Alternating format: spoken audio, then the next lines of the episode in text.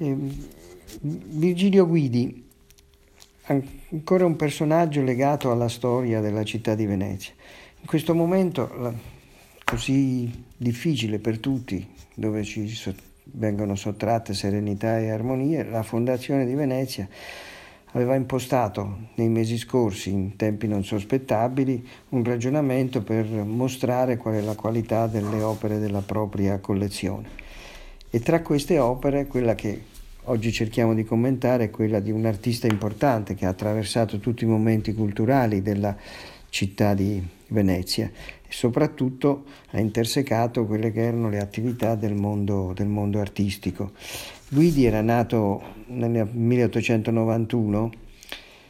e ha vissuto tutta la parabola delle arti figurative del Novecento. Dico questo perché, iscritto all'Accademia di Roma nel 1911, si era avvicinato per sue curiosità alle opere di artisti come Giotto, Piero della Francesca, Correggio, Courbet,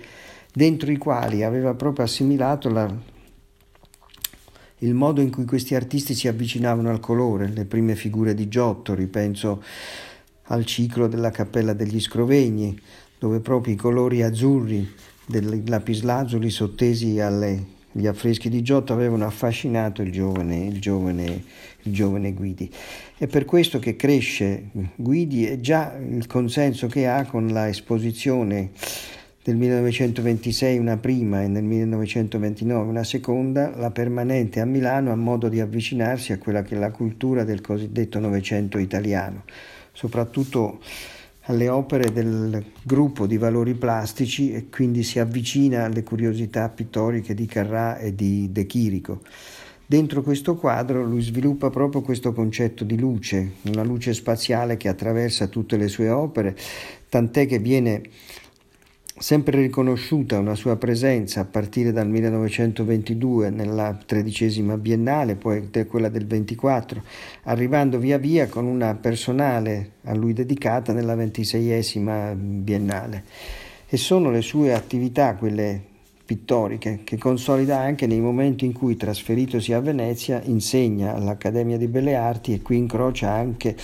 il mondo figurativo veneziano, ma è il momento nel quale Guidi assimila quelli che sono i colori, le curiosità che i paesaggi sfaccettati, urbani e quelli della laguna di Venezia gli vanno via via suggerendo. Ed è per questo che il quadro che oggi mostriamo, Marina del 1952, è proprio l'uomo e il cielo, insomma, si, si, attraversano e si vivono le atmosfere rarefatte della città e della sua laguna. Quella che poi lui sviluppa con molta poetica, la stessa che gli viene riconosciuta nelle sue articolate poesie, pubblica diverse poesie che testimoniano proprio il suo rapporto col mondo dell'arte e la critica consolida la figura di Virginio Guidi come un personaggio importante del settore delle arti figurative. Il catalogo delle sue opere del 1987 a cura di Sgarbi e Toniato e il volume di Luca Massimo Barbero Venezia la pittura da Capesolo la nuova oggettività del 99 nella quale si sottolinea proprio l'importanza di un artista tanto enigmatico quanto importante.